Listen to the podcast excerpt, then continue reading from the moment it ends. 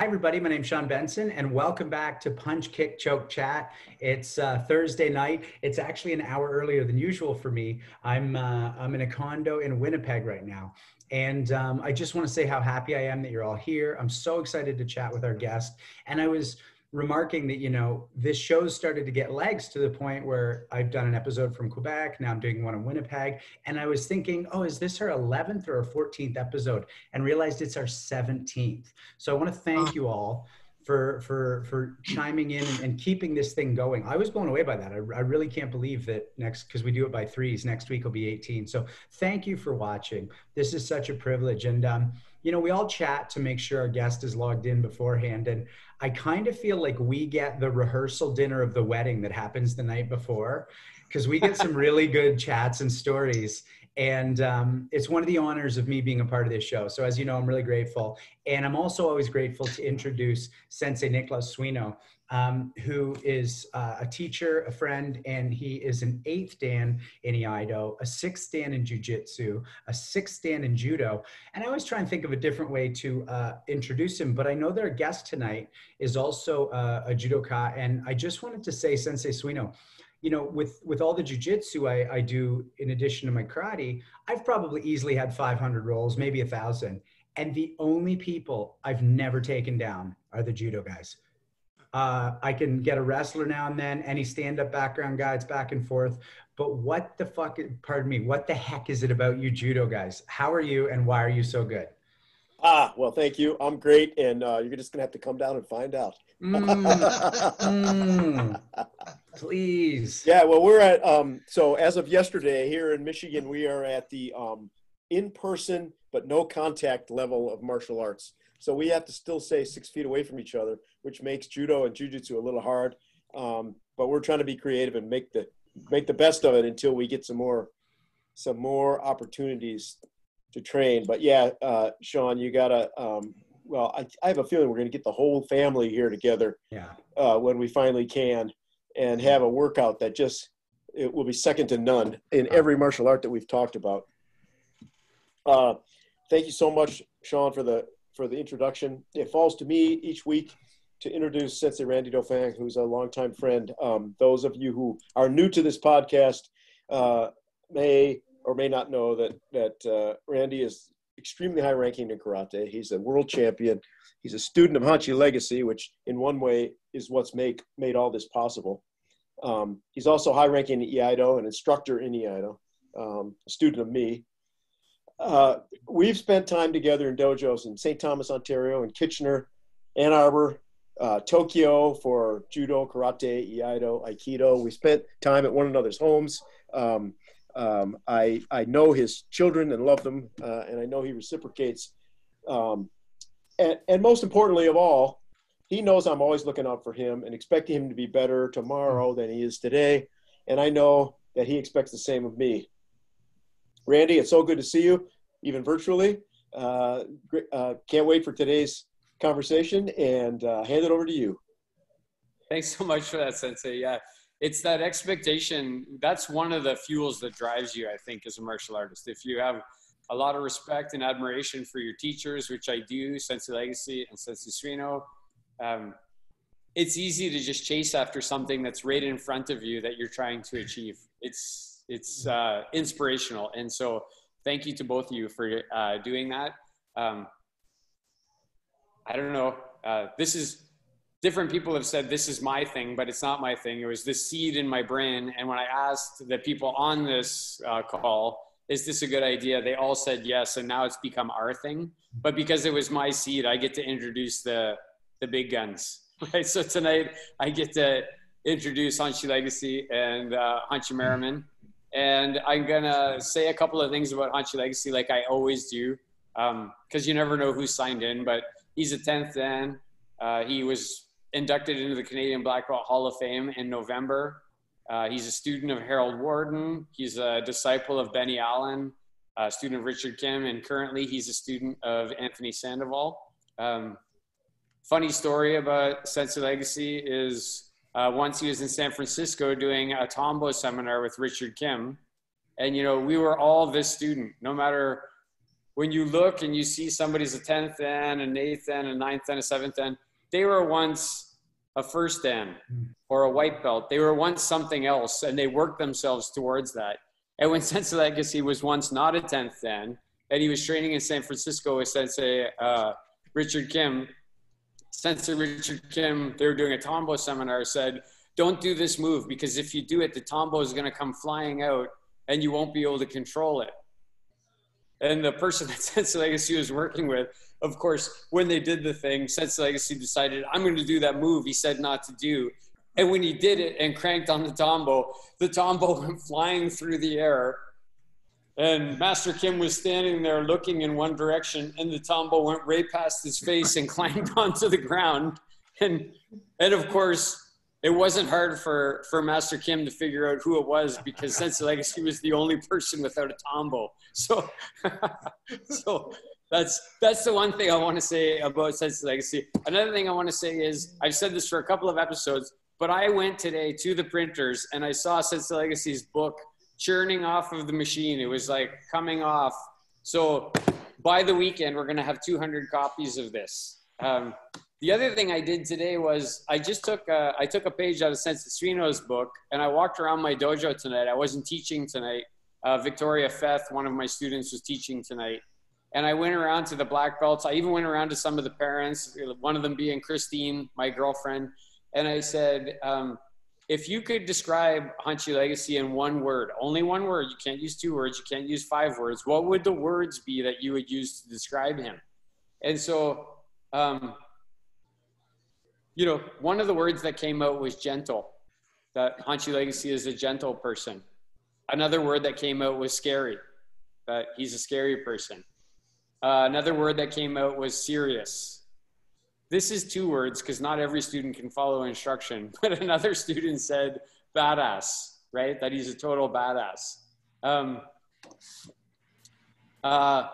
One of the young men in my dojo who's a green belt said, I've always thought of him as intelligent. Another student said that he's strong. One of the students said that, again, two words, they can't just stick to the program, one word, but they said he's hardworking. And then the word that I added to the mix was, I said unwavering. That was the word that I would use to describe Sensei Legacy. So on that note, that's how I'm going to describe Sensei Legacy tonight. And that's the story that I'm going to tell everybody about him. And now we're going to move on to Hanshi Merriman. So Hanshi Merriman is a 10th dan in karate. He's a 3rd dan in Kodokan Judo. And he's a 1st dan in Jiu Jitsu. He started his training in Judo in 1960. Hopefully the rest of you are going to get to hear some of the stories that we just got to hear. He has been the head coach of both the AAU national karate team and the USA national karate team. That team competed in the Pan Am Games in 1995. And he coached the US team to gold, silver, and bronze at the WUKO World Championships in Madrid, Spain. On that team was a name that people will know, which is Billy Blanks, who won a silver medal on that team. He is a student of very well-known names, Peter Urban, Chris DeBise, So Wong in Judo, Nakabayashi Sadaki, and Miyazato Ichi, who is a student, senior student of Miyagi Chojun. And as well, Iha Koshin. Official Karate Magazine named him one of the top 10 competitors in 1974. And another thing that the rest of this call didn't get to hear is that when Hanshi Merriman was older than Hanshi Legacy found himself in the unenviable position of having to referee him to do a kata, and he was nervous. And Sensei Legacy said that he far exceeded any expectations that he would have had, that he was, it was the easiest decision he ever had to make in awarding him the first place. He also has been a head referee at the first WUKO World Championships in Tokyo, Japan. Something very interesting that I found was that he was a bodyguard to both Diana Ross and one of my all-time favorites. My favorite rock band of all time is Kiss. And he was a bodyguard to Gene Simmons, who I actually met a number of times, Hanshi Merriman. I've met Gene Simmons at least 4 or 5 times. Really? Because my cousin, my cousin was his the sound and pyrotechnics person for their stage show. Oh, wow. So some of my thoughts are, when I think of Hanshi Merriman and what I, the things that I've read, martial arts comes first and nothing else gets in the way. He told this story, but I had already read about it. In 1962, he moved from where he was living to New York City, away from his wife and children. And he lived in the dojo where he was training in judo and karate, and was sending money back to his family because martial arts had gotten into him. And that was his thing. In 1970, he opened Karate International in Connecticut. And one of the things that I think about is when I think of a person like Hanshi Merriman is I think of when I used to fight with Sensei Legacy a lot, and he used to say to me, "I'm not fast, Randy, I'm not that fast." And of course, Hanshi Legacy was and is very fast, right? But one thing I know is that he didn't have to be fast to be able to beat me up or train with me. Like, that wasn't a requirement for him. And I've learned that now, like 30 years later, when I train with students of mine who are faster and stronger than me, that I don't need to be faster than them. I just need to be more experienced than them. And I just need to be smarter than them. And I only need to be fast enough. And when I think of Hanshi Merriman, I think of a person who's reached the top 1% of all martial artists on the face of the earth when it comes to that level of experience and that level of understanding. He has super deep thoughts on bunkai and application and how they apply to different situations and different people and different body types. And before I turn it back to you, Sean, I just want to say a couple of quotes that I found that he has said, which normally I don't get the quotes, Hanshi Merriman, until we do the show, and I think about them after, but I already started thinking about these yesterday when I read them. Life is a cycle. We come in bald with no teeth, and that's how we leave. Karate's about thought, not just physical ability. Inner strength is what endures, right? I like that. The purpose of Goju: be as hard as the world makes you and as soft as the world will allow you to be. I love that. I'm going to think about that so much. So, Hanshi Merriman, thank you so much for being on the show tonight. That's my introduction for you, and I'm going to turn it over to Sean Benson. Thank you so much. Yep.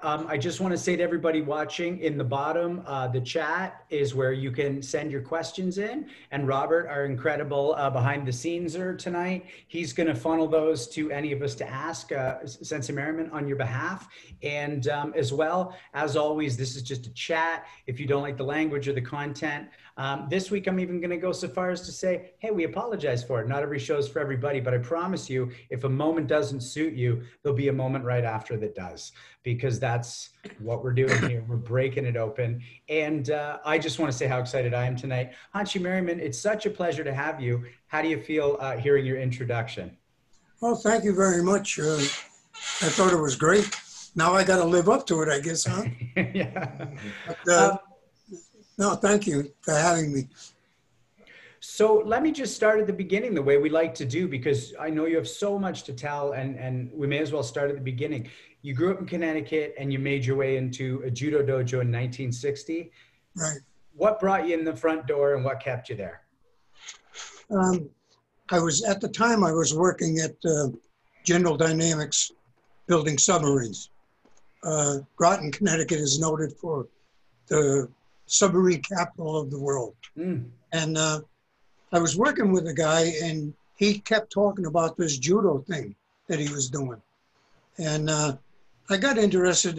I'd heard about judo, you know, but I never didn't know anything at all about it, just heard the name. And so I started asking him questions about it. And so he said, well, you know, why don't you come up one night and I'll introduce you and ask Sensei if you can watch class. So I said, yeah, okay. And I went and I watched, and that was, like I said, I was never a team player in the sense like being involved with teams. And I saw this one-on-one thing, and it just caught me, fell in love with it right away. And asked if I could watch, and I watched. He let me come back for about a week and watch classes, but not get on the floor. And then one night he just told me, he said, well, when you come back, bring some sweat clothes with you and we'll give you a try. And that was how I began.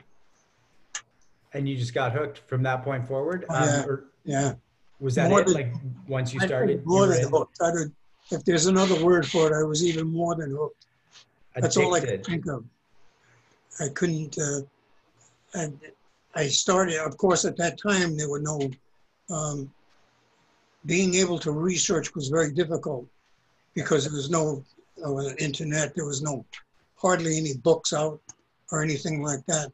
So everything was kind of word of mouth. And then because in the area that I lived, that was the only judo that was going on at the time, martial arts at all.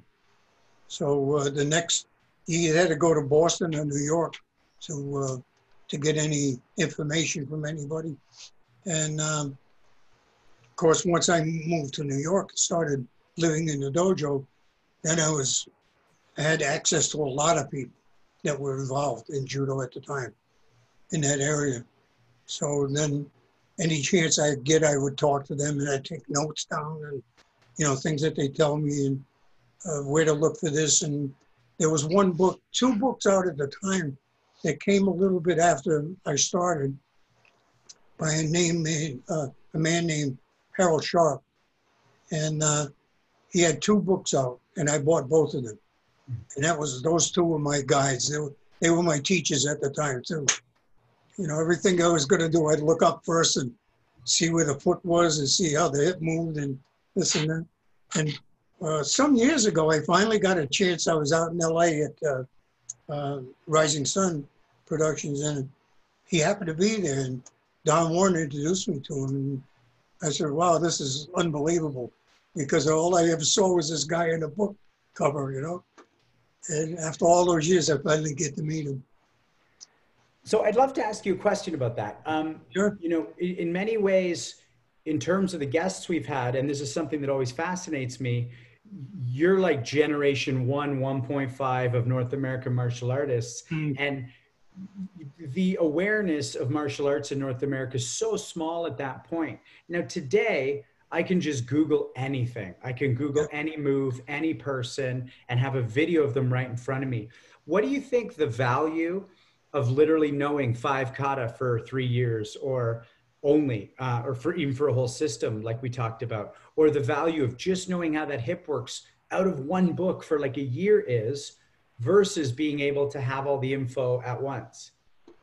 I think it's a double-edged sword as most things are. There's some good to it, there's some not so good. I think when you don't have access to a lot of information or technique, then you have to start improvising yourself and figuring it out yourself. You know, how does this work? And well, that didn't work and I wonder why, you know? Mm-hmm. And this is where we get into bunkai is in karate. People think bunkai is cut in stone. I mean, when somebody does this, you do that. Well, no, that's not true. Same way in judo. You don't know what anybody's going to do. When you try to move or something, it's tactical. It's tactile. You have your hands on somebody. You can feel the pressure go. You can feel resistance. You can feel yielding, and so on. And you learn more that way, I think, just by doing than you do. I don't think you learn certain things from reading that you don't learn from practical application and vice versa. Mm-hmm. So luckily now we have access to a lot of stuff, but then again, it's a double-edged sword because you start too many things now, you start getting confused. Yeah. Was this right? Was that right? Yeah. You know, Goju Ryu, we only have 12 kata.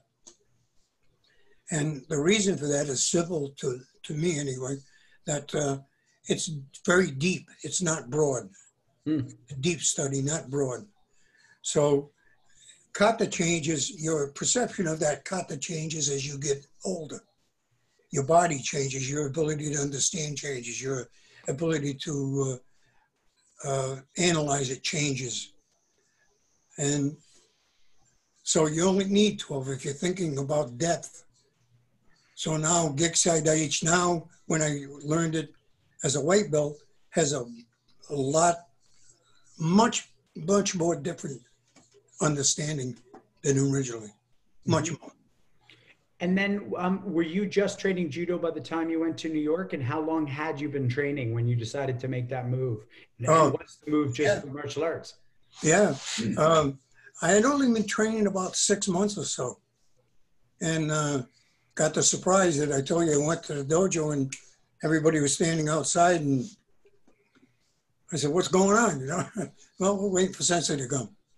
And we waited and we waited and we waited and we waited. And he never showed up. To this day, never saw him again. The people at the YMCA have no idea where he went. And just put a lock on the door and that was it. And I was so hooked on it, so to speak. I had it, I told my wife, I said, I gotta find some place to train.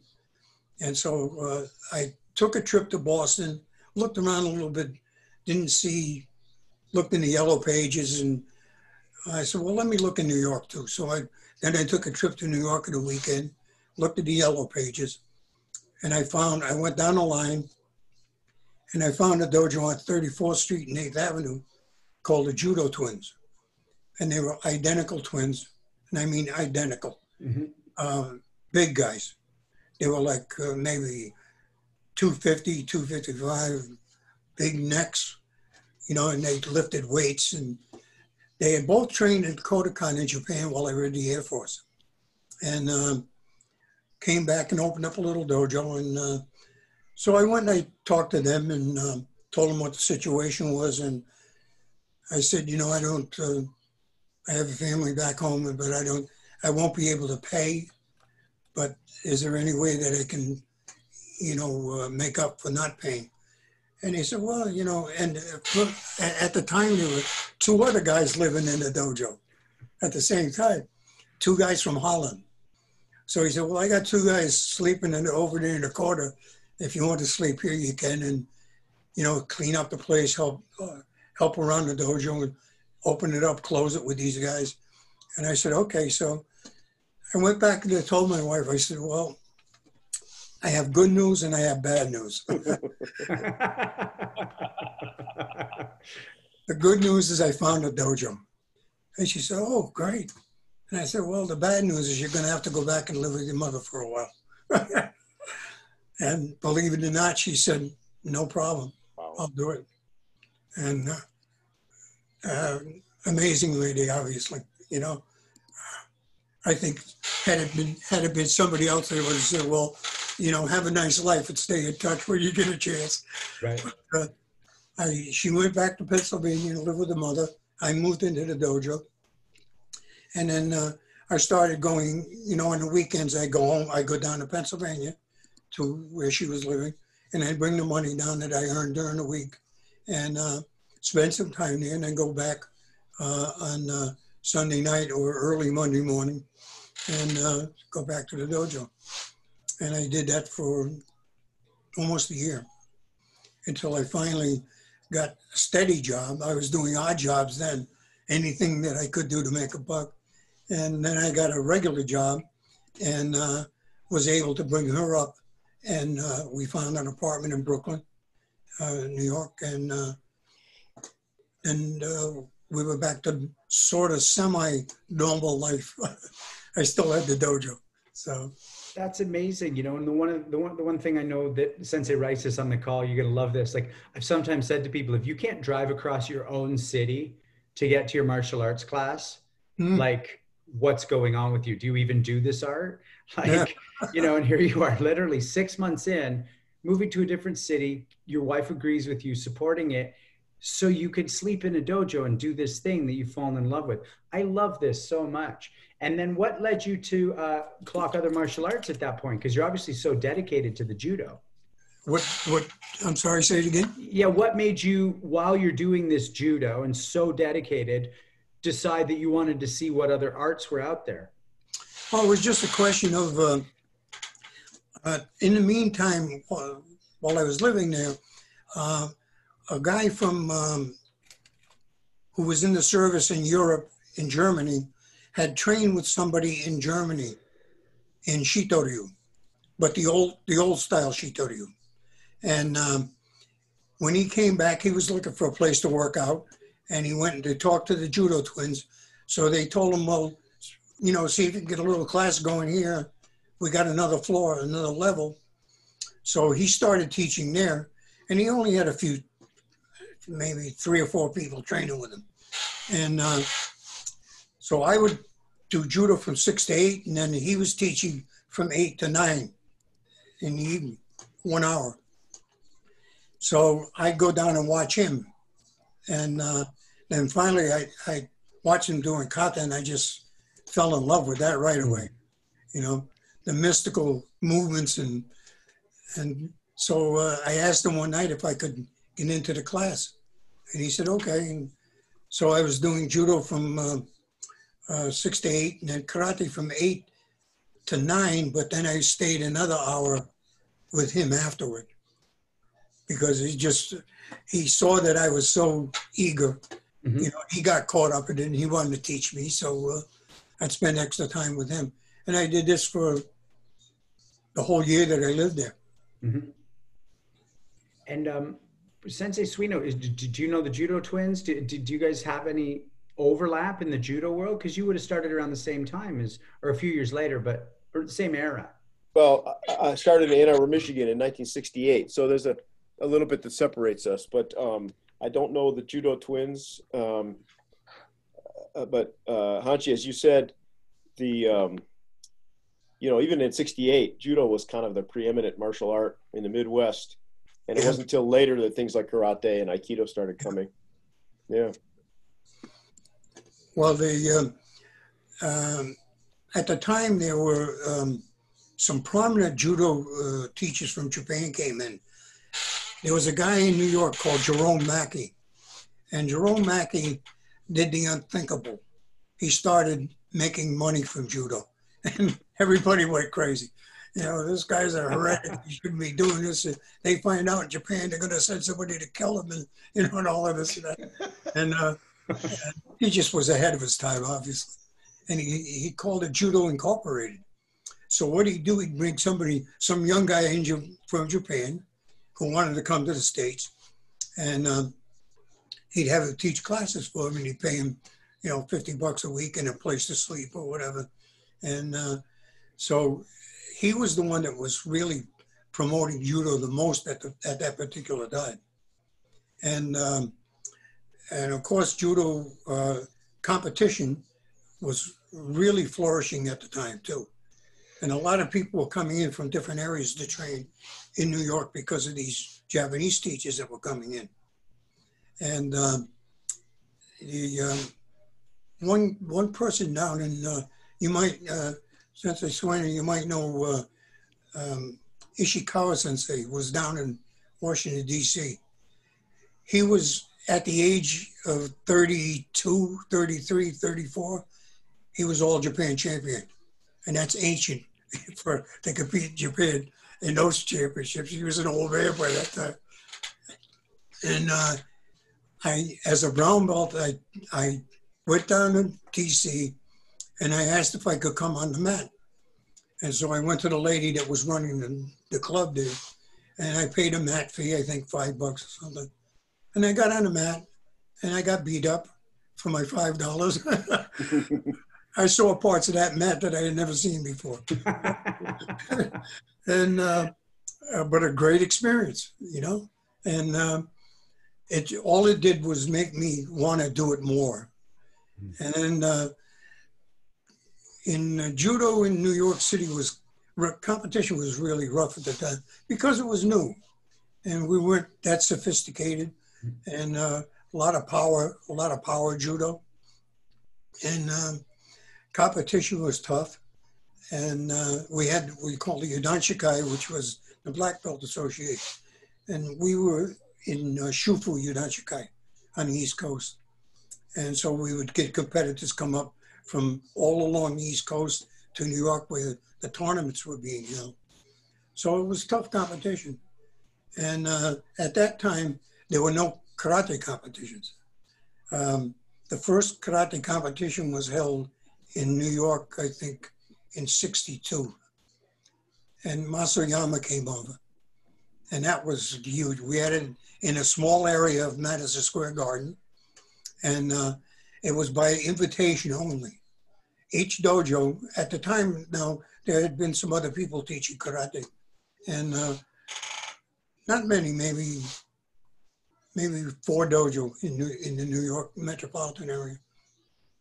Sensei Urban, Sensei Nagel from New Jersey, Ishinu, a guy named Min Pai who taught some kind of Oriental art that he learned, family style or something, and Henry Cho, who was Taekwondo, no, not Taekwondo at the time, just Korean karate.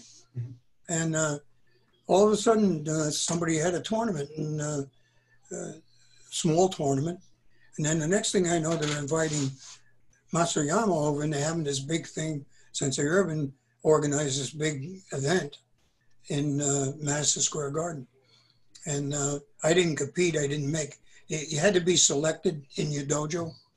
And I was in Chinatown Dojo at the time. And we competed in the dojo to see who was gonna represent us. But at the time, we didn't have colored belts. You were a white belt or a black belt.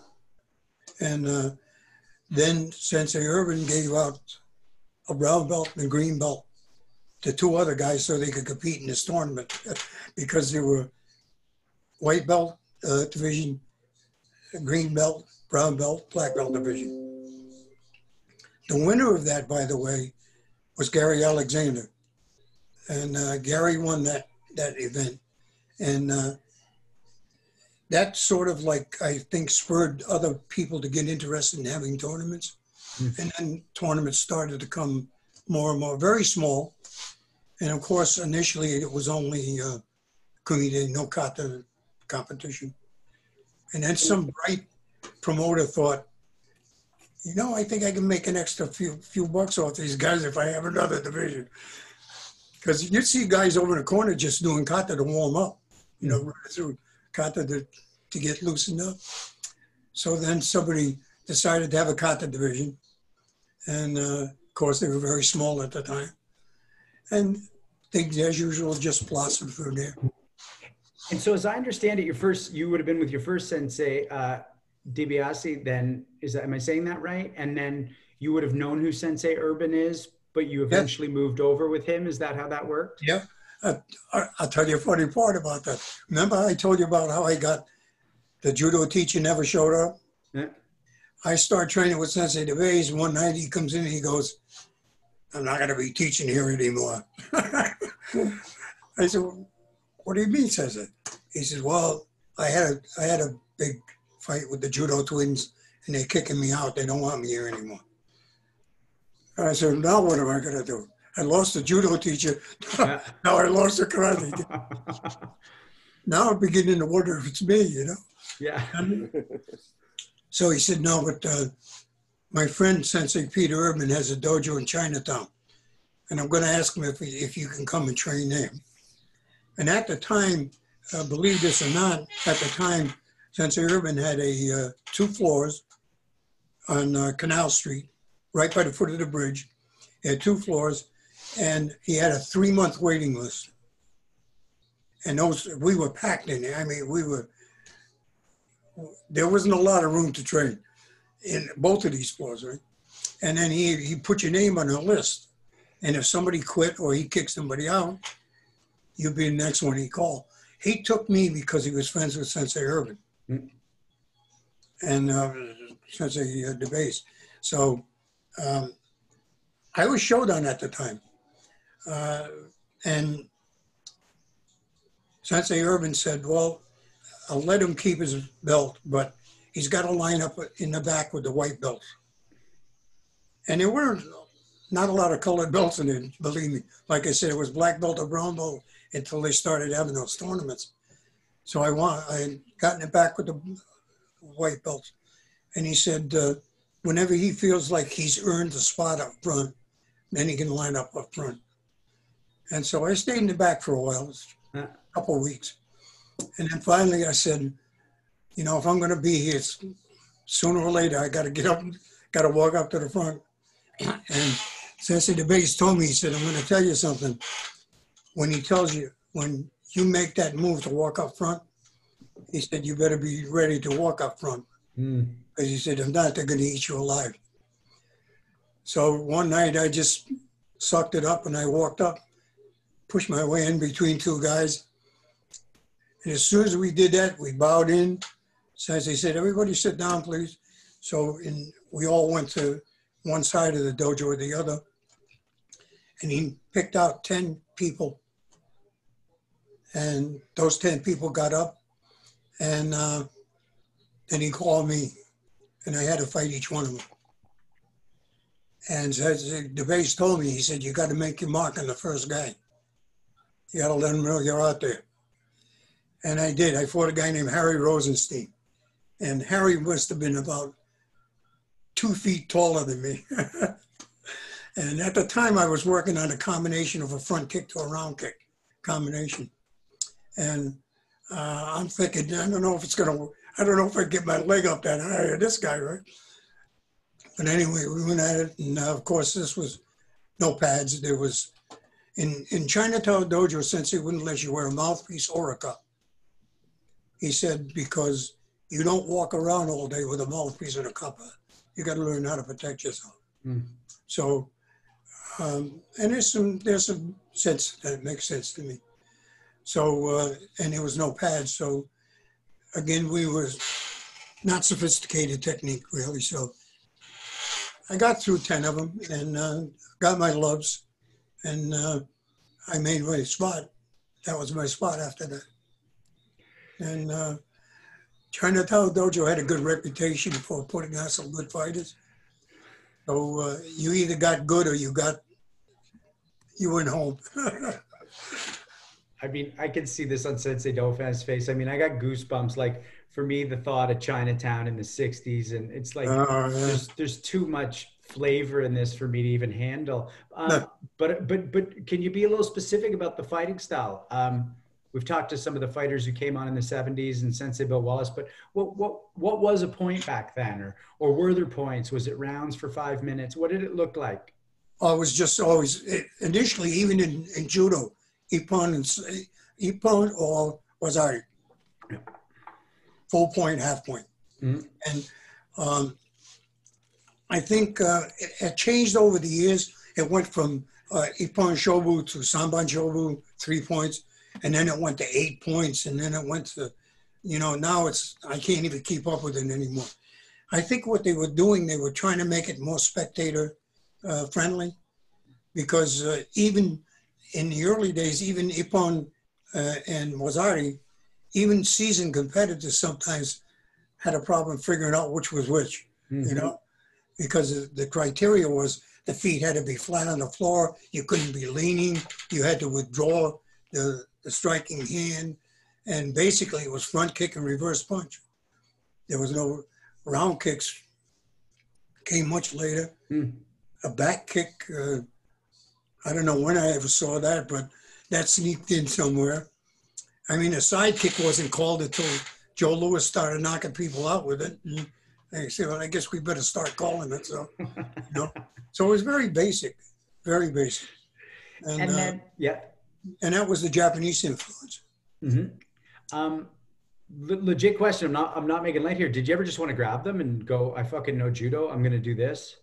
Or did you keep the martial arts separate in your mind and in your practice? No, no. You know, you can always use a sweep in Judo. I mean, in karate, you know, a sweep. But later on, they allowed a throw, but it had to be done a certain way. And...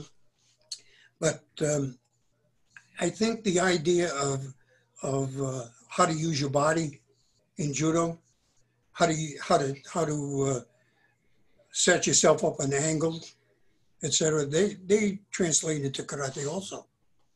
You know, in Judo there's a happonoko-sushi, the 8 points of balance, and they work also in karate. I teach that a lot when I teach seminars, how to enter, and when you enter in karate to attack, you can do it on different angles, obviously. And the closer you cut the angle, it changes what your weapon is. The further away you are, the longer the weapon. The closer you are, the shorter the weapon. So the closer in you are, elbows, knees, instead of long punch, front kick, etc. Mm-hmm. And one thing I learned about judo, and I learned the hard way, was that you don't throw your opponent. You fit to your opponent and you throw yourself and him at the same time. So there's kazushi, break balance, tsukuri means fit, kaki means execute. So tsukuri, I fit my body to my opponent or whatever part of my body I'm using, and then actually throwing myself and him at the same time. And it's called makikomi, means to wrap or wrap around your opponent. And that way, it lessens the chance of him escaping in midair also. You know, that makes a lot of sense to me. I've done so little, but I was having trouble with it. New Sensei Dauphin said to me, "Sean, your balance is almost too good. You're keeping your own balance while trying to throw the guy." And Sensei Suino, you want to chime in on that at all, or just nod along? What do you think? Yeah, no, I love that. Hanshi Merriman, you know, I studied judo in the States here from 68 to 88. And then I went over to Tokyo. And I remember, you know, my first couple of weeks in the dojos in Tokyo, one of the big things that everybody used to tell me was, "Hey, you do library judo, right? Your judo is from a textbook." And so I felt like I was good and technical, but I wasn't winning a lot of matches over there. But haraigoshi, leg sweep, was always my, you know, my favorite throw. And I didn't start getting it against the Japanese guys until I threw myself, right? I would throw that into a somersault, and then it became a reliable go-to technique for me. So it's great that you say that. Fits right in with my experience. Yeah, the little light goes on, right? right. Yeah. Hanshi Legacy. Oh, sorry, go ahead. Sensei Merriman. No, even when I was teaching full-time, I always taught judo to my black belts, always. Because in Goju Ryu, you know, when karate went from Okinawa to Japan, a lot was lost. When people ask me the difference between Japanese karate and Okinawan karate, it's very simple. Japanese karate is how. How do you do this? How do you do karate? Okinawan karate is why do you do this? Big difference. So Japan popularized karate through competition, because what was brought to Japan from Okinawa when the Japanese took over and started making it Japanese karate, they made it how you do it. In Japan, there's everything has a kata. Ikebana, how do you arrange flowers, right? How do you do shodo, the brushwork? There's a way you do it. There's a method to it that you follow. And karate, judo, Okinawan karate, no. I want to know, why am I doing this? What am I supposed to, what's the end result going to be?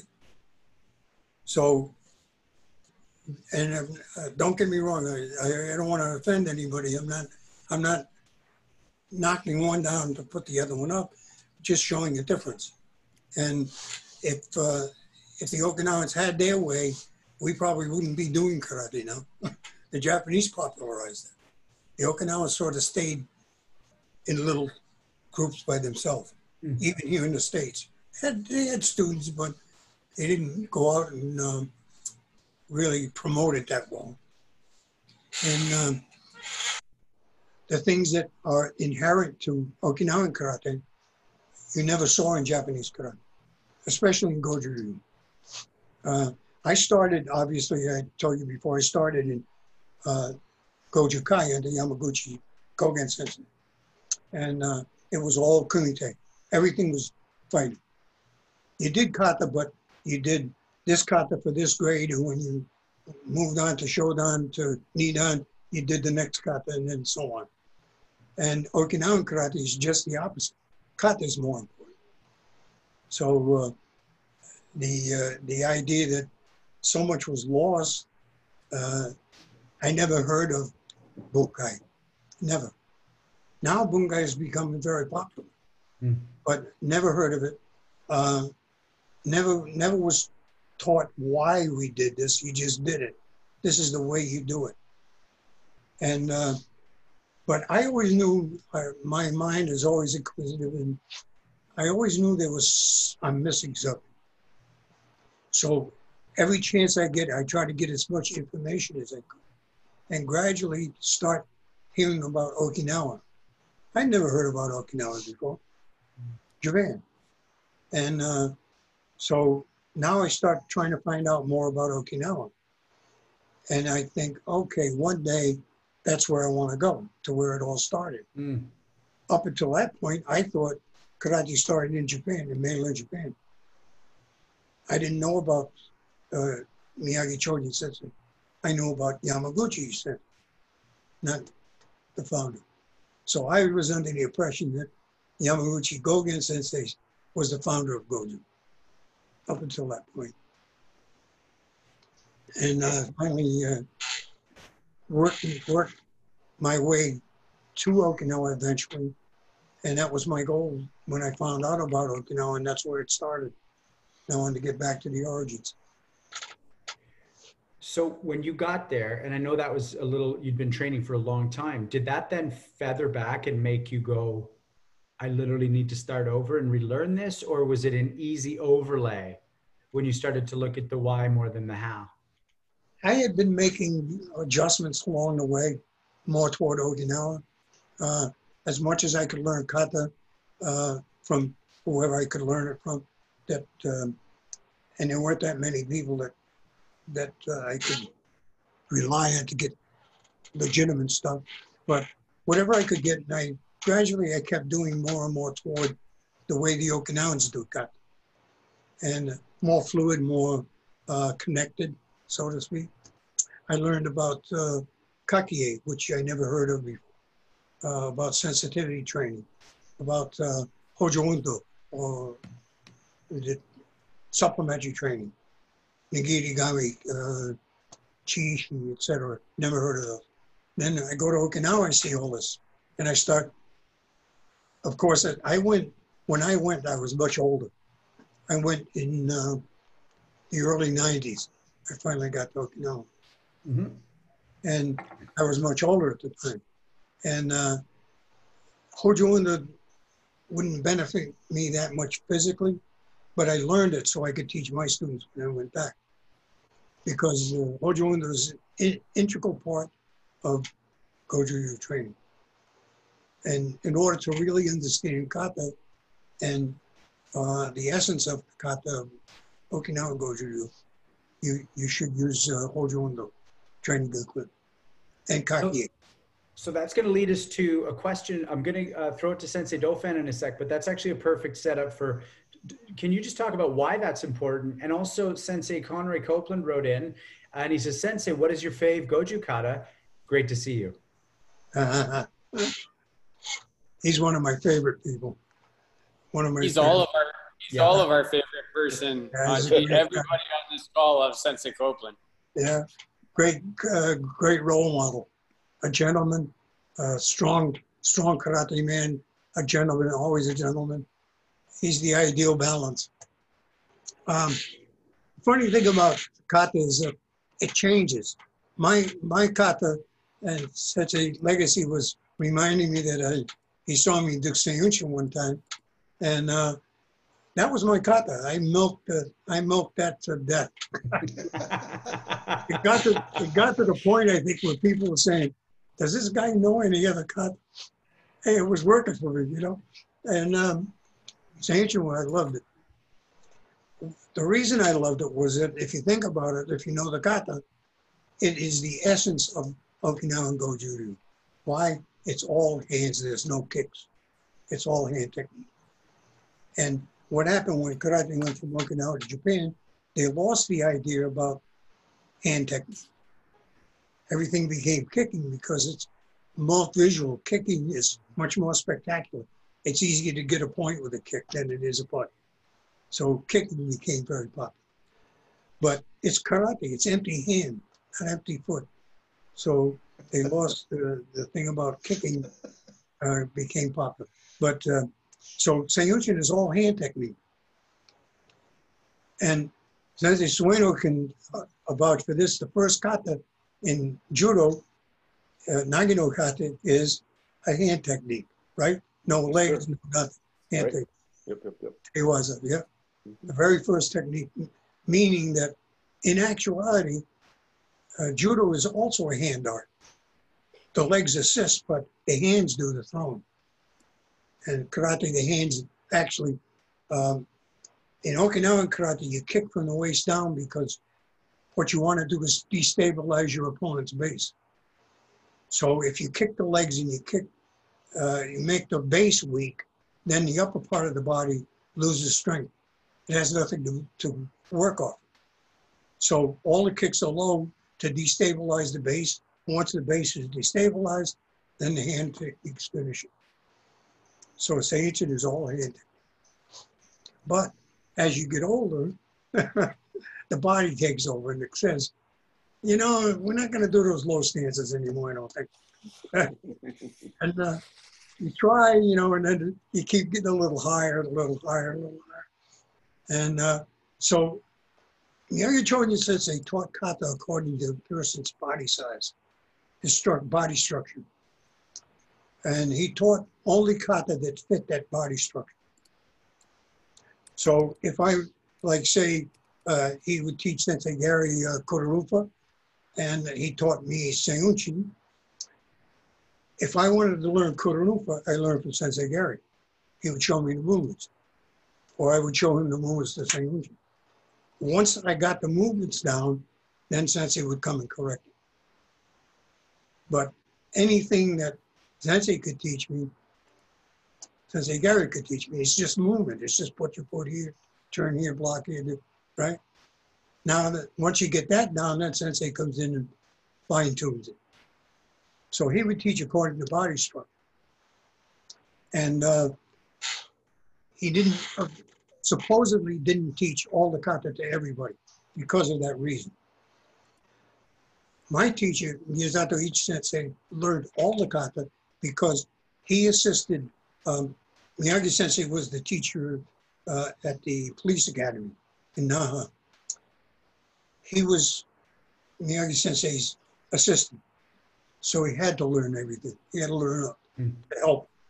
And that's why he learned all the kata.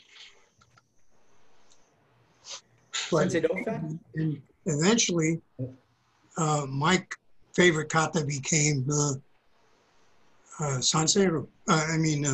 Shisochi. It's all upright.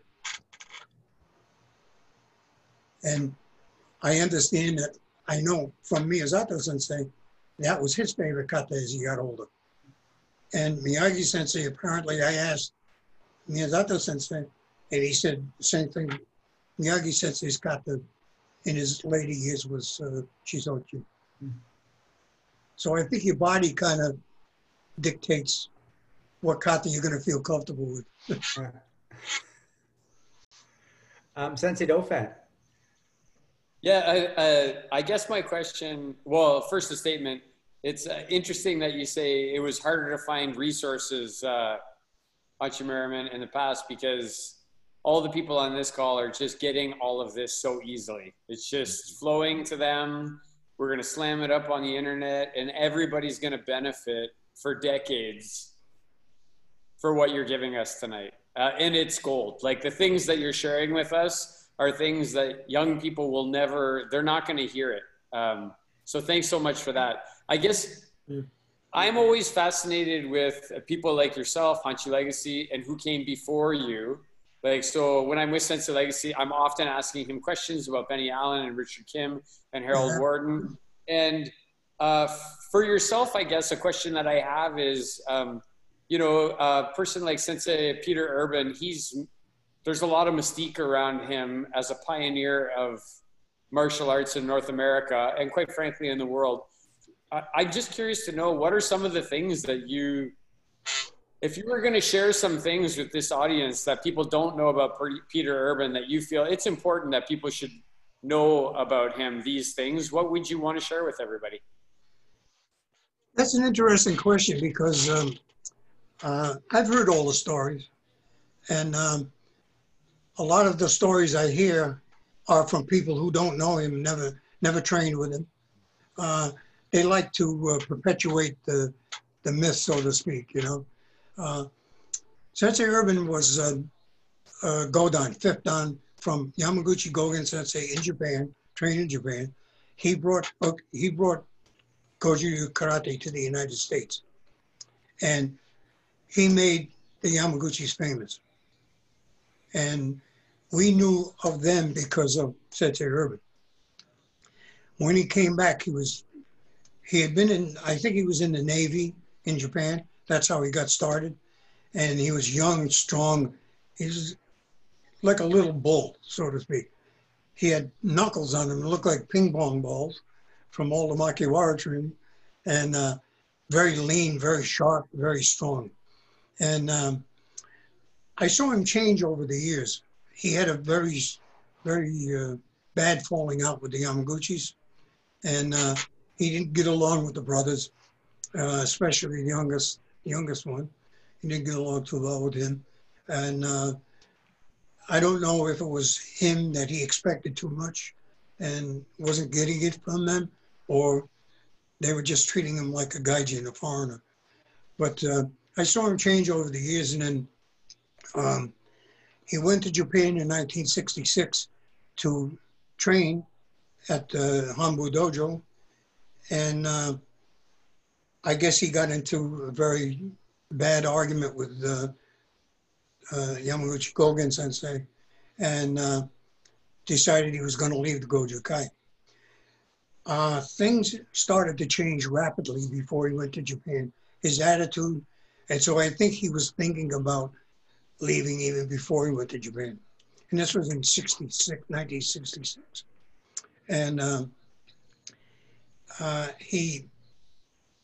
And he had problems physically. He had a lot of back problems, pain in his back. And he started taking medication for that. And I don't know if that altered his moods or whatever, but I could see gradual changes in him from when I first started training with him. And I think the one word you could say that would fit him was eccentric. Right from the beginning. I mean, he was one of a kind, an original. He had two levels in Chinatown, and he was at the third and fourth levels. And the staircase going up to the third and fourth floor, it looked like there was no end to it. You know, it looked like there was clouds up there. And you go up to the fourth floor, and that's where his office was. And he had a Makiwara nailed to the post outside the door. So in order for us to go in, we had to beat on that Makiwara and beat on it and beat on it. And then we would hear, "Who's knocking on my door?" Chuck Merriman said, "Say." Then I'd have to bam, bam. Then I'd hear, "Enter, Brother Merriman." Now I could go in. Now I could go in. And I go in. And he was, I don't know, some of you might remember a guy named Rube Goldberg.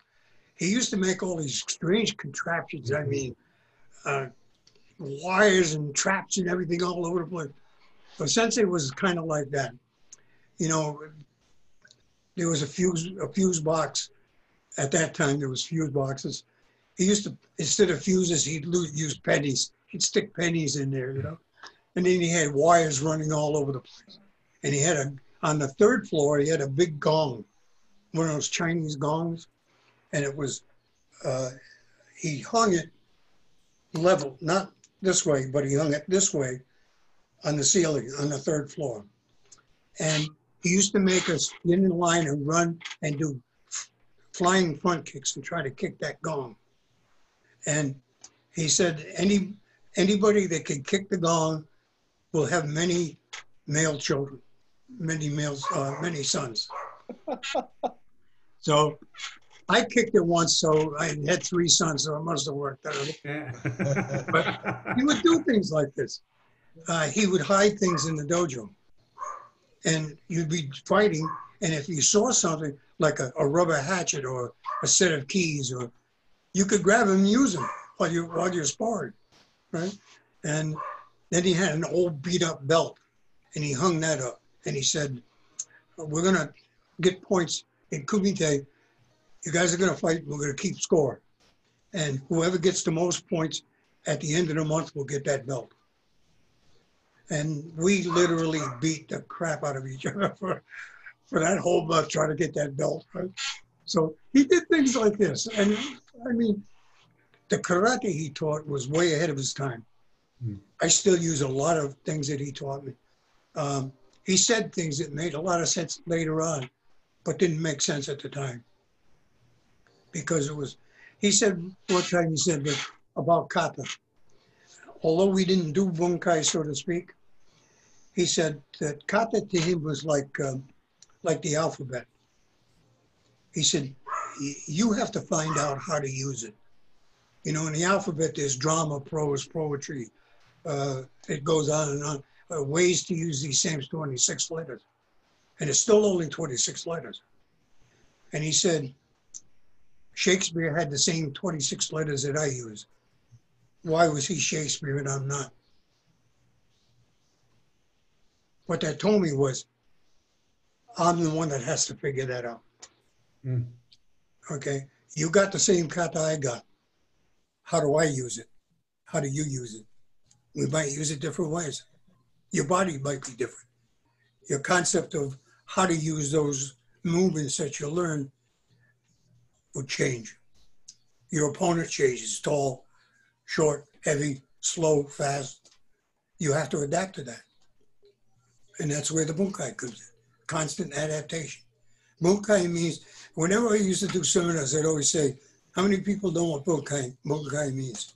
Of course, all the hands would go up. And I'd say, what does bunkai mean? It means to application. Well, no. It means to analyze. You can analyze something without applying it, and you can apply something without analyzing it. So you analyze first, and then from the analyzation, how do I apply what I just analyzed? That changes according to who your opponent is. Everybody's going to react to you differently. So bunkai actually means adaptation. Analyze, then adapt. Analyze, then adapt.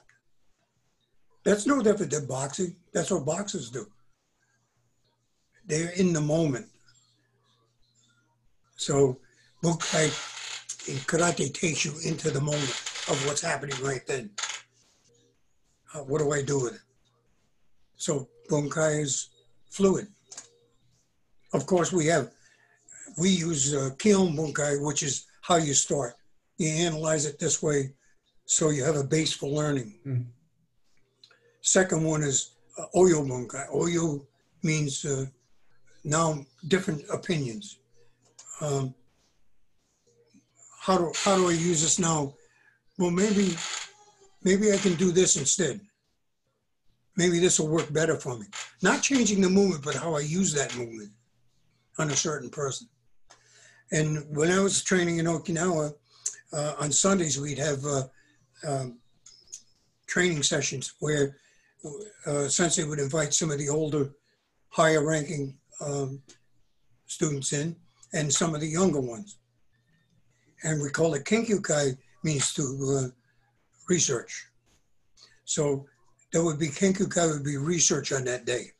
So one of the younger students would do kata, and then do Kion Bunkai or Oyo Bunkai. And then we say, well, different ideas. Well, what do you think? And somebody would say, well, you know, Sensei, I think if I move a little bit sharper on this angle and approach from this way using the same movement, Sensei would go, okay, let's try that. Everybody try that. So now we try it. We're trying what works, what doesn't work. If it doesn't work, how do I adjust it? Changing it is easy. Anybody can change it. But learning how to use those tools that you have is difficult. Mm. And learning how to make those movements adapt to a situation that's happening right then, at that time, that's even more difficult. So what it comes down to is sensitivity. That's why in Goju Ryu, when you see good Goju Ryu kata, it's all connected from the beginning to the end. You don't see separate parts to it. You see a continuation. One movement leads into the next movement. That movement leads into the next, etc. And in Wukai, every movement is not meant to be a final movement. Sometimes it's meant to get a reaction out of the opponent. I do this to get a reaction to move into the next movement, etc., etc. So this is where the sensitivity comes in.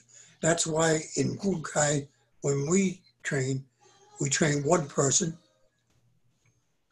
two people together, and you connect. Once you connect, you try to stick and stay connected. You don't want to separate. If you separate the connection, then you have to start again. Mm. As long as I can touch you and I can feel you, I have a better chance of reading where you're going or what you're doing. Once I separate, that connection's gone. And I apply that to Judo also. You know, if, you got to feel, you have to, where the resistance is pushing, pulling, lifting, pushing down, pushing, redirecting, pushing on the shoulder, what reaction do I get, pulling here, etc. So with kata, same thing when we do bunkai, stick, make sure you hold the connection, and then one technique evolves into the next until it's done. And it's something, there's no such thing with us as offense or defense. Once the connection is made, it's all offense. Mm. Everything is offense after that. But using, which I'm sure all of us know, all of you know this, is that any block could be a strike, any strike could be a block, etc. You know, so that's where you see in Okinawan kata bunkai, you'll see that connection of one becoming the other. And the best, what's better, offense or defense? Neither one. It's when they're both the same. When offense and defense are the same, they connect. That's the best. Now you work. Now you've got the essence of it. I love that stuff, Hanshi. Like I write these notes as we're doing these interviews, and I've got like pages right now of things that I've written down that you've said already. If you don't mind, one thing I want to do is when I mentioned a couple of names, I saw you smile, and that could have just been me reading into something. But if I mentioned a couple of names, I wondered if you would indulge us, if you knew them or any thoughts that you had on some of Sensei Legacy's teachers, one of them being Benny Allen and another one being Bob Dalgleish. Did you ever cross paths with those people, or do you have any thoughts on them? Absolutely. Absolutely. They were my time. They were during my time, and I competed a lot in Canada. And I knew a lot of the karate people, excuse me, up there. And of course I knew Bob Dalgleish used to come to my house and spend weeks with me training, and I learned a lot from him. Benny Allen, I knew, didn't know him that well because I didn't live in Canada, but I knew him and I met him, and I knew what influence he had at the very beginning of all of this karate, and what influence he had in Canada, and how many great people came from that lineage. And I never got to train with him, but Bob I did. Bob was a gypsy. Bob would spend a week with me in training, and he'd go out to California, spend a week out there. He was always going someplace and picking up this, picking up that. And he was probably my first connection, I want to say, to Okinawa. he'd already went down that path and started researching that about Okinawa. And we'd get together and we'd train, and we'd learn a lot from him about in his travels of picking up some here, some there, etc. But great guy. His wife actually, Ruth, she lived about a half hour away from me originally before she married Bob and moved up to Canada. And then after Bob passed away, she moved back. And I contacted Ruth and told her, you know, my dojo is your dojo. You have a key. You come anytime you want to train. But I think she just lost interest after Bob passed away because I never heard from her again. Thanks so much for that, Hanshi. Yeah, I don't know, Sean. It's getting long in the show here. Like, time flies. Time flies. One thing, we haven't heard too much from Hanshi Legacy tonight. I just wonder, Hanshi, any thoughts or any questions you have for Hanshi Merriman about anybody or anything any thoughts from what you're hearing? No, I really don't. I just want to listen more. Right. Like when somebody's giving you valuable information, you listen. Thanks, Hanshi. I pass on. I never say things that cut in stone. I just try to pass on my experiences and how I got through them or what I gained from them. And you know, I always believe that karate is a long journey. Each one has to follow their own path, and each one has to do their own research for them. And I think this is how karate becomes very personal and very special, because it is you. It's an extension of you, how you research, how you use what you learn. And I'm always grateful to whatever I learned from a lot of different people. And I try to pass that on, and I try to benefit anybody I can, because it was always there for me. People have always been good to me and always been very open. When I went to Okinawa, and Miyazato Sensei was very gruff, very gruff. You know, well, his English, of course, was limited, but everything was short. Like this. And first time I met him, I thought, yeah, what did I get into here, you know? And, but Miyazato Sensei was very, very astute, because what he wanted to see is, why are you here? Not what you tell him. Why are you here? What's your intentions? Why did you come here? And then he watches you, and little things, odds and ends, or just maybe a social thing or whatever, and he's watching how you react here, how you talk here, how you act here, what your attitude toward training, et cetera, et cetera. So I went the first time for 3 weeks, and I was in the dojo at 8 in the morning, 2 in the afternoon, 6 at night. And at that time, there was no classes. We didn't have classes. Just always open training. And going at 8 o'clock in the morning, nobody was there, obviously. And Miyazato Sensei, he lived in the 3rd floor.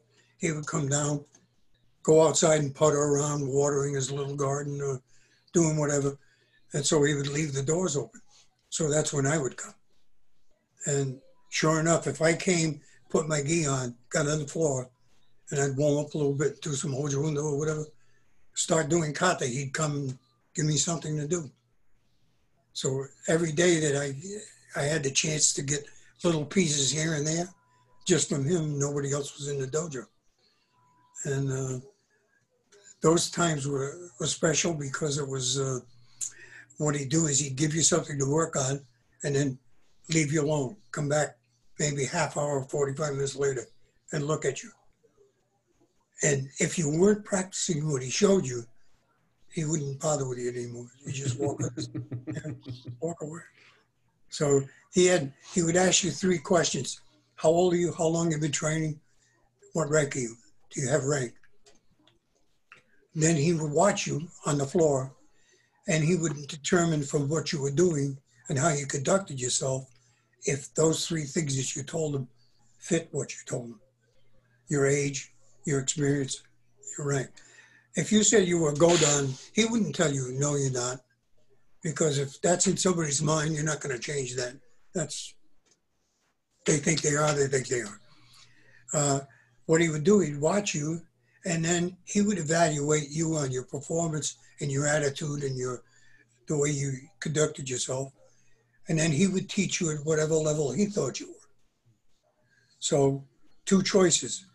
If you were getting taught on the level you thought you were, smarten up and learn, or leave the dojo, and either way, solve the problem. Sensei, we do something called our 10 questions that we ask all our guests, but okay. I have two quick questions before that I'm really interested in. And again, it goes back to this area and time in which you're training. So as you're developing this without much what you'd call like nuance back in the 60s, New York's a pretty tough place at the time. Are you getting into stuff in the streets and going, oh, karate works or doesn't based on that? Or is all your fighting happening in the dojo? No, I just did the dojo. We used to have dojo wars. You know, like I said, there was only a couple of dojo in the metropolitan area. Mm-hmm. You know, Sensei Naga would bring some guys to our dojo and we'd fight. And then so a month later, we'd take a few guys to his dojo and we'd fight, and, you know. It always started out friendly, but it used to get a little heated. First time somebody got tagged a little too hard, you know, they would have kicked it up a notch. You know? Yeah, right on. And then, but, no, I never really had anything that I could say was a real physical altercation. Yeah. Had a couple in the dojo, and I used to train up in the Bronx once in a while. There was a dojo up there later, much later on, and I go up there to train. A guy named Frank Ruiz ran it. And we had a guy come in one night off the street, and he wanted to fight. So he fought, and he got his ass kicked. But the funny thing was that he left, and he came back about maybe almost a year later. And he walked in the dojo, and we thought, this guy is back again. What he did, he went and he joined the Marine Corps. And he said he learned a lesson from that night. You know, when we say he kicked his butt, you know, just not to the way breaking his legs and stuff, but just really bagging him around. And he went to Marine Corps, became a Marine, came back, and said that he thanked Sensei Frank. Thanked him. He said he taught me a good lesson that night.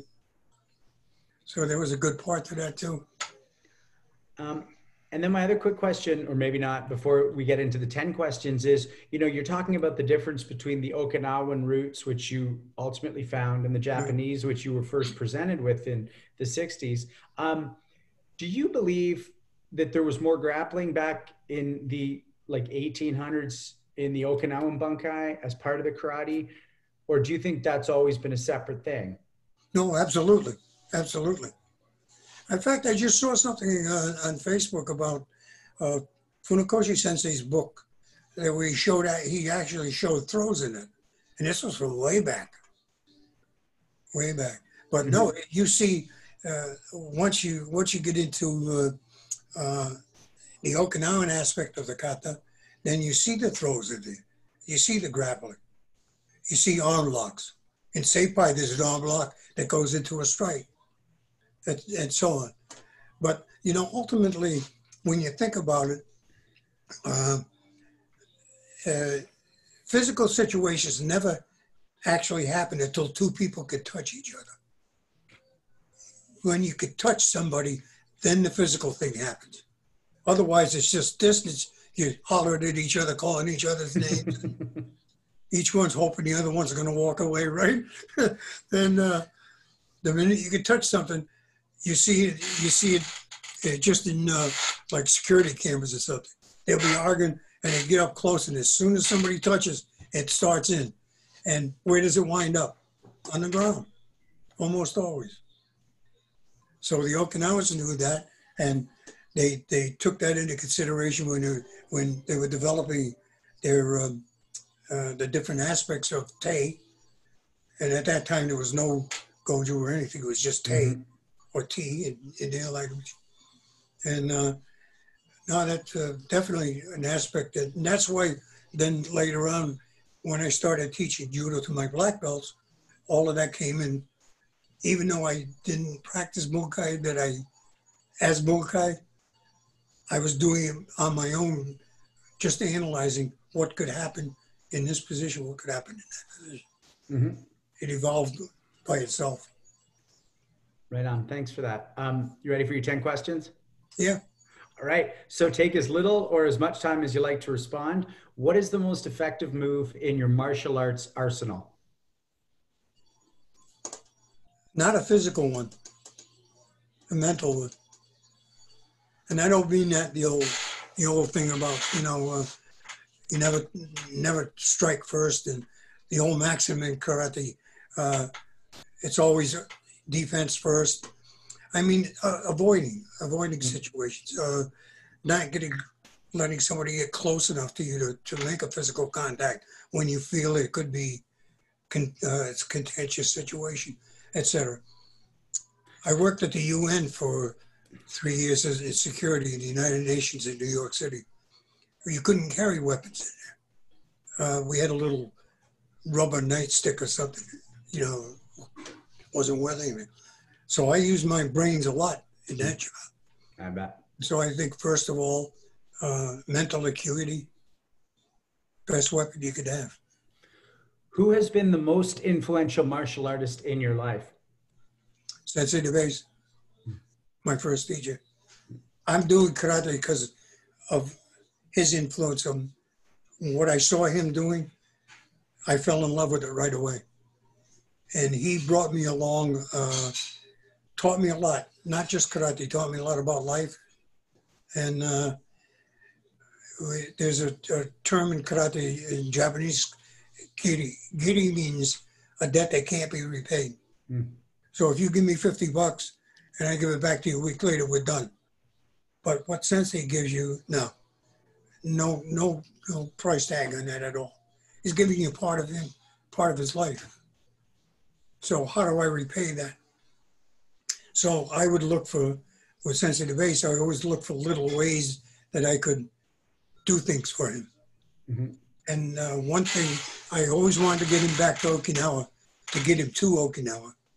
He'd never been. So finally, one trip I took him with me. And introduced him to Miyazato Sensei. And I had a meeting with Miyazato Sensei, and I asked if he would grade him, to eighth dan. And Miyazato Sensei tested him and graded him. Mm. So that was one way I paid a little bit back. I want to keep going with the questions, but Sensei Dauphin, you want to let him know? Oh, yeah. Hanshi Merriman. In Legacy Shitō-ryū, Sensei Legacy always asks the different Yudensha to give their own personal name to their dojo. So each one of the instructors has like a private name for their dojo. And the name of the dojo here in Kitchener, the private name for this dojo is Giri Dojo. And I chose that name because I want my students to know that they always owe back to martial arts and they always owe back to the people who came before them. Yep. Thanks, Sensei. You know, the term shuhari is very important also in that aspect of giri. And, you know, shuhari is not just martial arts, it's in life. Life is the same way. You know, when you're young, you depend on your parents for everything, clothing, food. They teach you how to eat and so on. And then later on, you get older, you go to high school, and you get a little job on the side, you get a few dollars in your pocket. You want to be a little more independent, you know. You get the urge to now I need a car, and then later on you go off, you get married, and your parents are still there, and you still have that attachment to them. You don't have to be living in the same house. The trick is with shuhari. The trick is to if you teach that in the beginning, usually when somebody, in my experience, in the martial arts, when a student leaves a teacher, and that's the third part, re part, right? They know they have to go, but they don't know why they have to go. There's that urge to get out a little bit on my own, right? So a lot of times it leaves, they leave negatively. Mm.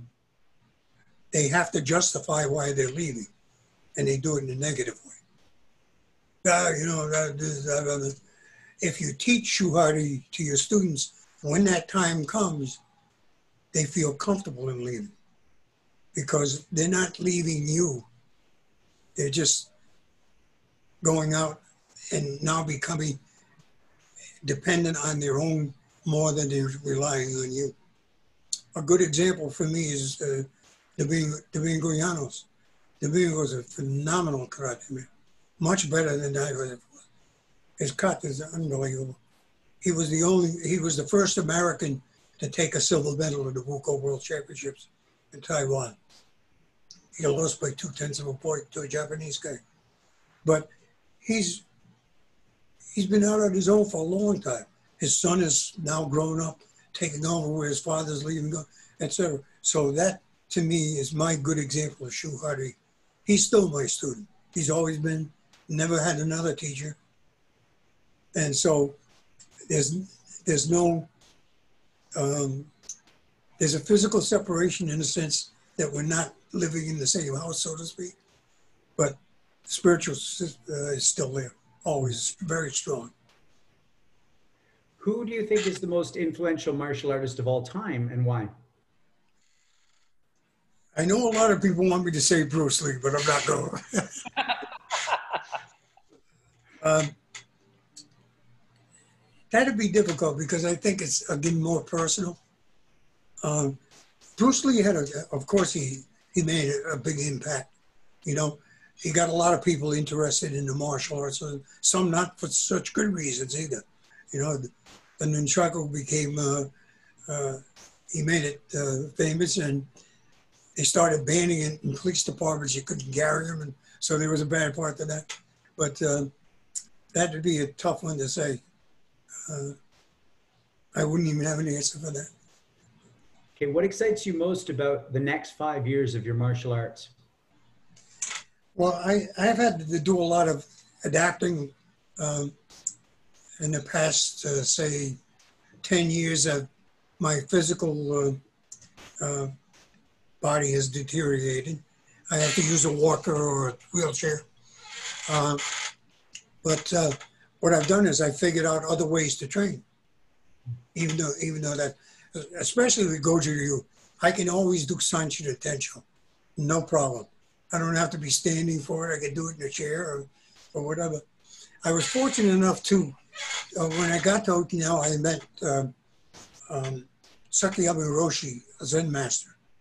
And he actually trained with Miyagi Sensei also when he was younger. And he had a Zendo, a Zen training place in Shuri City. So when I go to Okinawa, I always practice Zen with him. And then I still can do Zen myself without physical movement or anything. In fact, it's even better. I don't have to move. But training with him was great because he trained with Miyagi Sensei. So after Zen training was 6 to 7 in the morning and for an hour. And then we'd always get together afterward downstairs and make coffee and have some pastries and something and talk about his training in the early years with Miyagi Sensei. So it was really, really great connection. So that aspect is still with me. Mm-hmm. I think my karate is obviously more mental than physical right at this point, but it's still there, not going anywhere. Mm-hmm. If heaven exists, what would you like to hear God say when you arrive? Welcome. Welcome. Yeah. Fave film and TV martial artist? TV? Film or TV, yeah. I don't know. I don't really know. You know, as much as I like Chuck Norris, I've never seen one of his movies. And for some reason, I remember in the early years, I saw James Cagney in Blood and the Sun doing judo, right? Sensei knows about that one. That was wild. I mean, whoa. You know, he beat up that guy and made a fool out of him on the mat. And then the next one was Spencer Tracy. Mm. He had one arm, and I forget what the movie was, but did some karate. So these were the early forerunners before any of the other people came up. But, and of course I saw Bruce Lee with Kato, the Green Lantern. Yeah. And I think they all had a little bit of influence one way or the other, but I think Chuck Norris is the one that made the biggest impact. And because of his image, he's a great guy. He's never changed over the years. He's been Chuck from day one to right now. Very polite guy, very great karate man. So, which martial artist, famous or not, do you wish you could have sparred with in your heyday or now? Miyagi Sensei. I'll tell you a quick story about it. I was in Korea in 1950. I went to Korea in 1950, and Chojun Sensei died in 53. Had I known anything at all about karate, I could have actually taken a leave and went to Okinawa and trained with him. I don't know if they would even let me in the dojo at the time, but I could have tried, you know. Yeah. So he was still alive while I was in Korea. And that of course would be getting back to, that's why I picked Miyazato Sensei, because he never changed anything that he was taught. He never added anything that he was taught. He would tell you upright, what I'm teaching, I learned from my teacher. And so that's as close as I got to training with Miyagi Sensei. If everyone in the world could get the greatest benefit you've gotten from martial arts, whether they train or not, what would it be? In my case, I think confidence was a big thing. Mm. I was very shy, and I mean really painfully shy. I just gained more confidence in myself because doing karate, especially doing kata a lot, it's only you, it's your performance.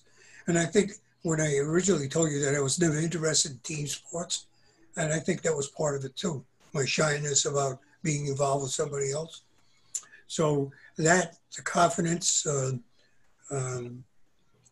I think is the biggest benefit for me anyway. And I think for kids too. Last two questions from the 10 questions. What's your greatest achievement and your greatest regret?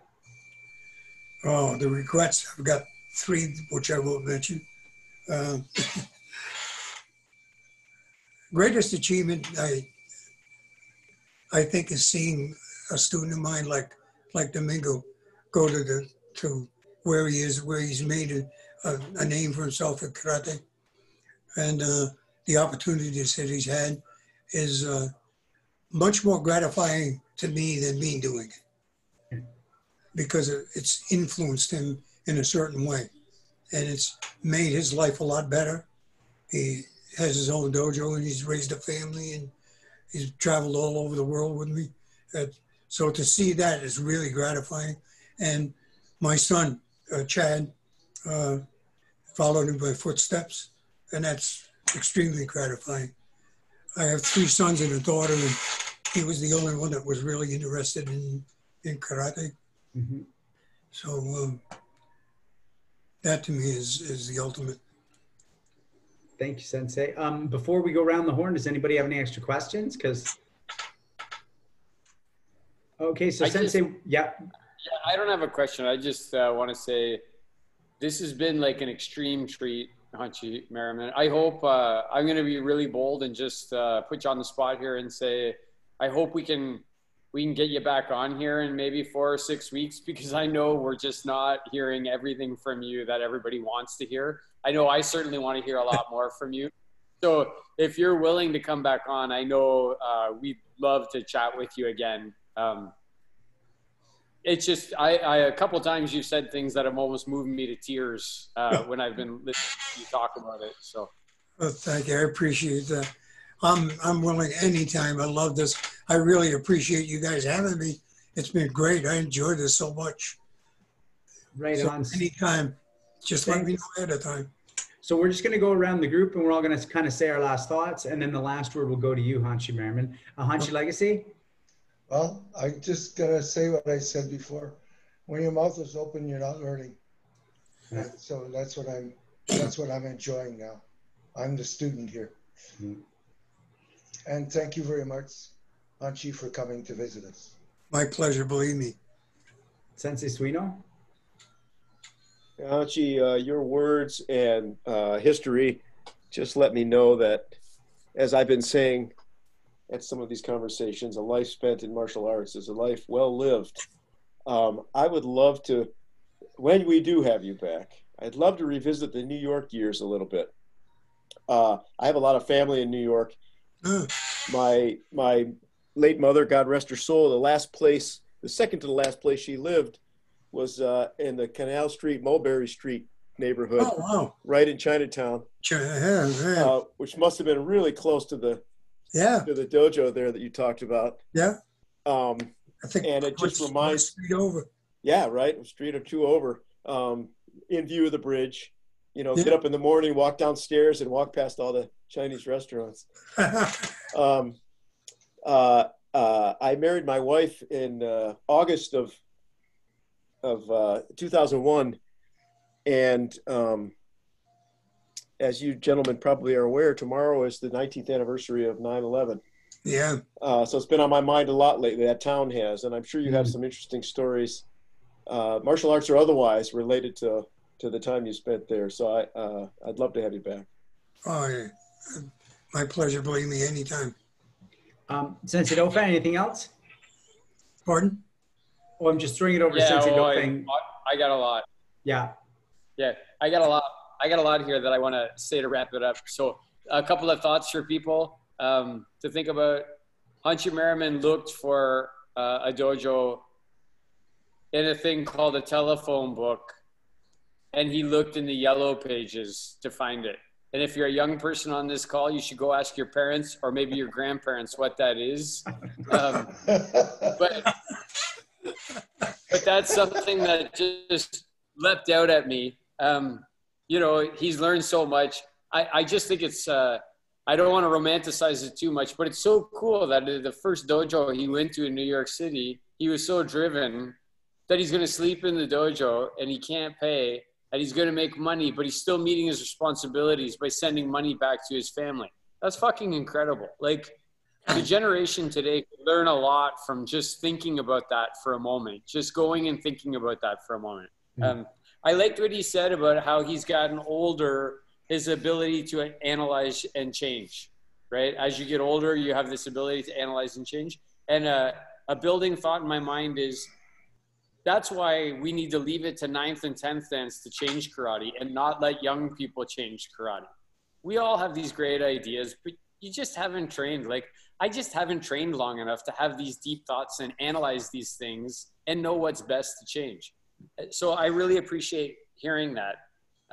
I loved hearing the story about him lining up with the white belt, so the black belt on, and him having to back up and make the decision to step forward into the black belt line. That's incredible. People that come in here today. That was a long walk, believe me. I'll bet you. Strategically, I love what Hanshi had to say about the further away you are, the further the weapon, the closer, the shorter the weapon.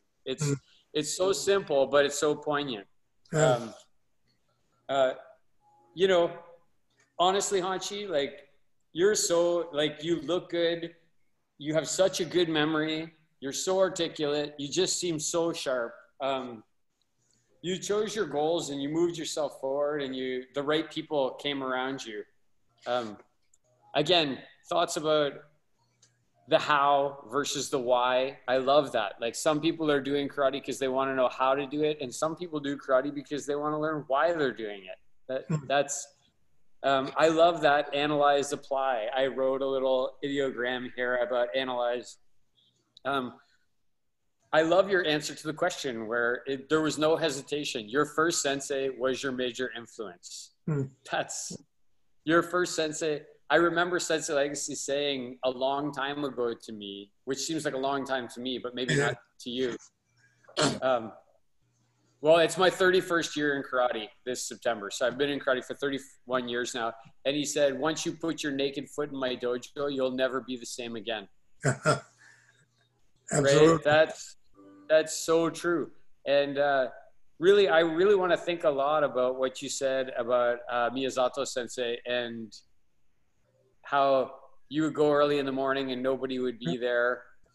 Thank you so much for sharing that very personal thing about how you trained.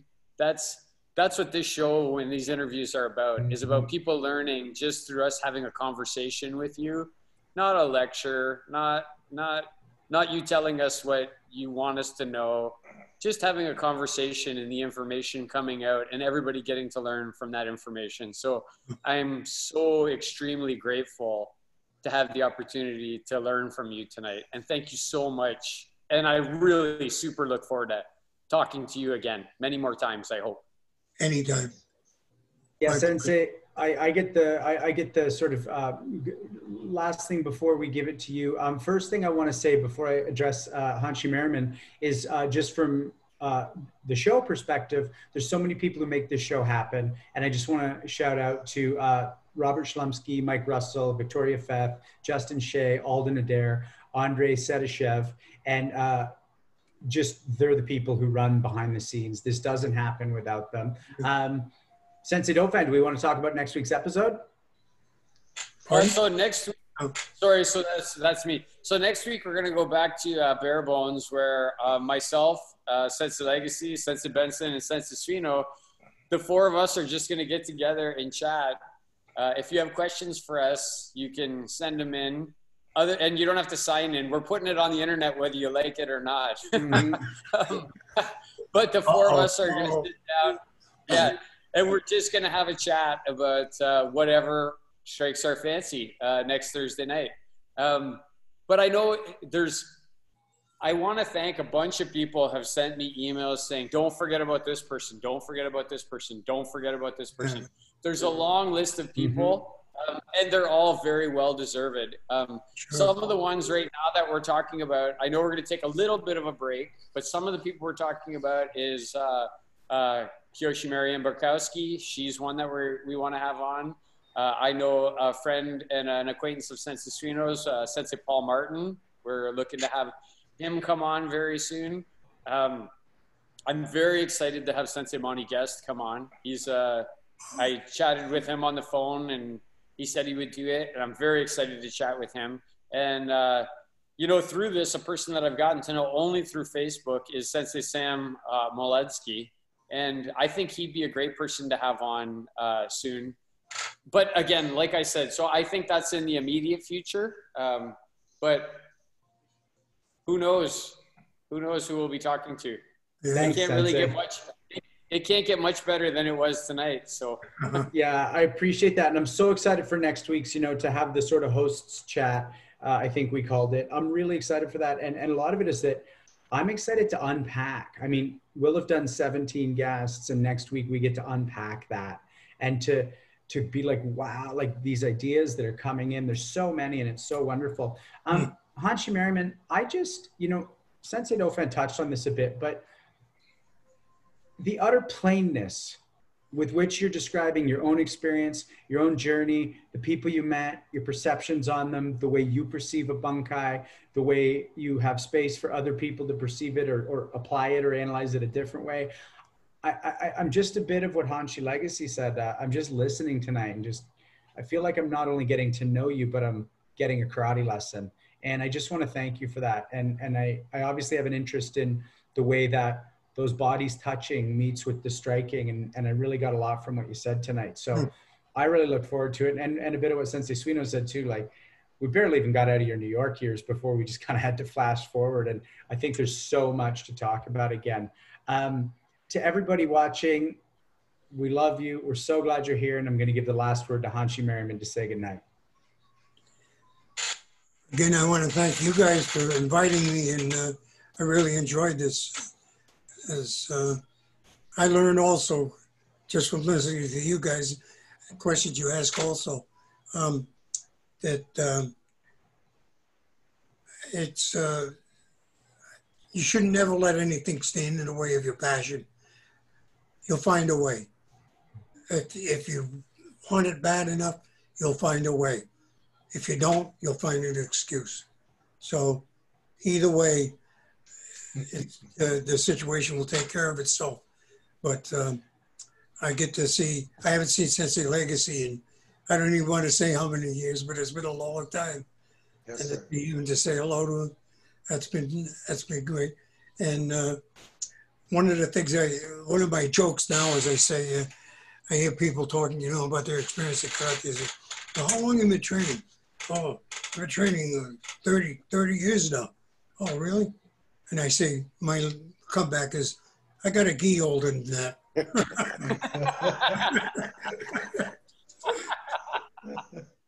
So I get to make those jokes now. But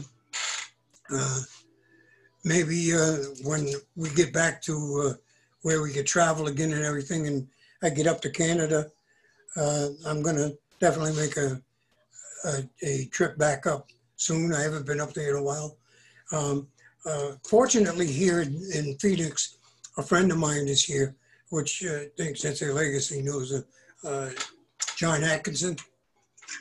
Yeah. And John's here, so John and I always stay connected. And I still know Canada's special to me, and the people, the martial artists there too, are very special to me. They came up at the same time I came up, and I had a lot of interaction with them. And I always feel at home when I come up to Canada. You're always welcome. Thank you. Well, the way things are going in my country, it might be sooner than later. I might be knocking on your door. Okay. It'll be open. Thank you. Thank you, Hanshi. Thank you, everybody. We'll see you next week. Really excited. Take care. Thank you, everybody. Thanks, everybody. Thank you so much.